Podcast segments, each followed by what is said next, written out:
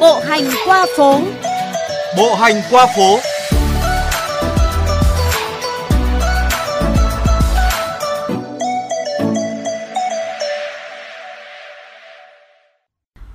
Các bạn thính giả thân mến, chỉ cần dành chút thời gian bộ hành qua phố sẽ không lạ cảnh dù phố xá bê tông hóa khắp nơi, vẫn thấy những vườn rau xanh mướt trên nóc nhà, trước hiên, ngoài hè phố hay ở ven đường, miễn là có đất.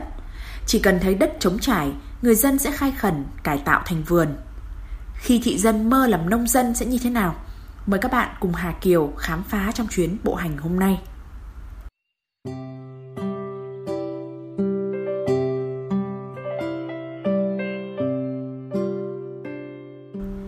sườn đê của người ta người ta phải làm nó ô ô để ở quảng đây điều nó cứ bỏ cho cỏ rậm um tùm làm ra là trông tiếc của thì lại Ờ, à ra là dãy cỏ đi rồi trồng ít rau vào ăn. Nó thoải thải này mưa là nó trôi ấy, trôi màu trôi chăm nhiều hơn là trồng đất bằng. Không tiện nhưng mà mình không có đất thì mình phải, phải tận dụng mình làm thôi.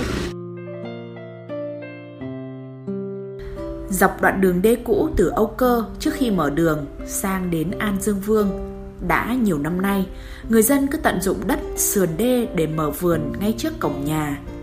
Có những đoạn chỉ mỗi hốc bê tông bé bằng nắm tay nhưng được bỏ đất, rau ngắn ngày đủ loại cứ thế lên xanh. Nhiều hộ còn kỳ công bắc giàn nho nhỏ để trồng đậu, trồng dưa. Mỗi ngày cứ đều đặn tưới nước hai buổi sớm chiều là rau tươi tốt. Một gia đình có khi ăn rau không xuể phải chia bớt cho hàng xóm. Hôm nọ nhiều rau cải lắm, cho Ở nhà thì nó không có ánh nắng, ở đây nó có ánh nắng mới trồng được. Thực ra ở bên bên bên bãi kia người ta cũng, cũng trồng nhiều lắm. Đền đường này thì bụi bặm nhiều rồi nhưng mà mình tưới tắm suốt mà. Ăn đây mình yên tâm. và mùa nước là hay phát, còn lúc nào nó làm đến thì lại chịu mất thôi, tại vì có phải đất của mình đâu. Nước chăm nhiều rồi chứ cũng chăm. Sáng tưới, chiều tưới. Nhà cô trồng cả trên nóc trần này, này. Thế nhưng mà nó phải leo cầu thang không tiện, trồng đây tiện hơn. Ví dụ mình muốn ăn tranh thủ, vừa bắt nước vừa chạy ra nhổ nắm rau về nhà làm cũng được.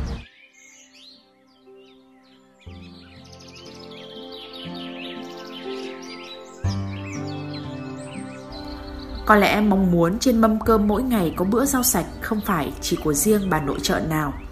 Càng quý hơn khi chỗ rau ấy do chính tay mình chăm bẵm lớn lên. Không ít người sẵn sàng trả giá cao cho một bữa rau an toàn và cũng không có ít người sẵn sàng bỏ thời gian, công sức còn nhiều hơn thế khai khẩn, làm vườn để đổi lấy sự an tâm.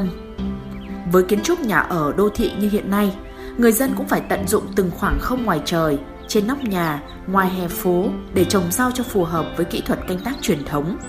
Ấy là cây cứ có đất, có nắng và được tưới tắm đầy đủ, ắt sẽ lên tốt tươi. Nhờ những hành động khai khẩn tạo vườn này, từng bụi cỏ um tùm cũng được thay thế bằng những ô vuông đều chằn chặn rau xanh mướt. Họ dọn rác, giữ sạch đất và làm xanh thêm những mảng bê tông, mái tôn đơn điệu như những người thợ chuyên nghiệp. Và dù vòng đời của những cây ngắn ngày vốn không dài, chỉ cần tới mùa mưa hay cần mở đường, vườn rau của nông dân phố thị sẽ nhanh chóng bị giải tỏa. Nhưng họ chấp nhận điều đó một cách trung thực rằng đất không phải của mình. Văn hóa làng thấm đẫm trong mỗi con người và như nhà văn Hoài Thanh đã nói, trong mỗi chúng ta đều có một anh nhà quê. Thành thử cái chất thôn làng đôi lúc lại trỗi dậy trong cung cách ứng xử của người hàng phố. Tính cần kiệm của người nông dân chân chất vẫn ở đấy. Họ quý trọng từng tấc đất và không muốn lãng phí một cơ hội. Trong hoàn cảnh chỉ có một hốc đất nhỏ cũng đủ để trồng rau, nuôi sống một gia đình.